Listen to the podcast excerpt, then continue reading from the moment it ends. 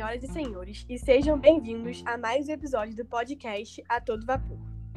No episódio de hoje, iremos entrevistar o grande cientista James Prescott Joule, e ele vai nos contar um pouco sobre o seu experimento do equivalente mecânico.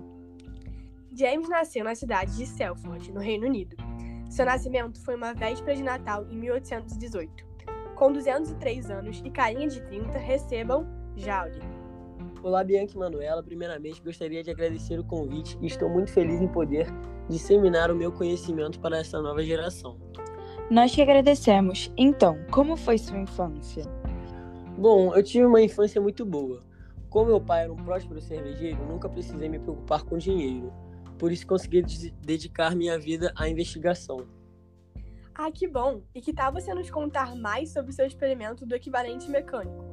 Claro, a identificação do calor como uma forma de energia levou ao problema de determinação da taxa de câmbio entre caloria e a unidade mecânica de energia.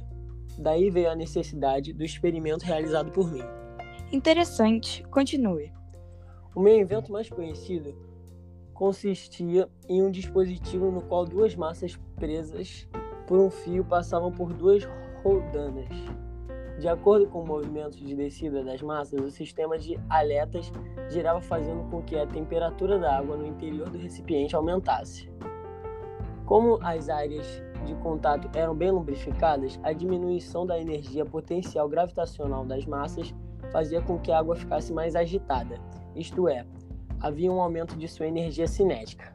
A partir do momento em que as massas parassem, a água entraria em repouso. Então eu observei que a temperatura da água aumentava e isso correspondia a um aumento de sua energia interna. Em outras palavras, o trabalho realizado pela força da gravidade era convertido em um aumento da energia interna. E quais foram os resultados da experiência? Foram bons?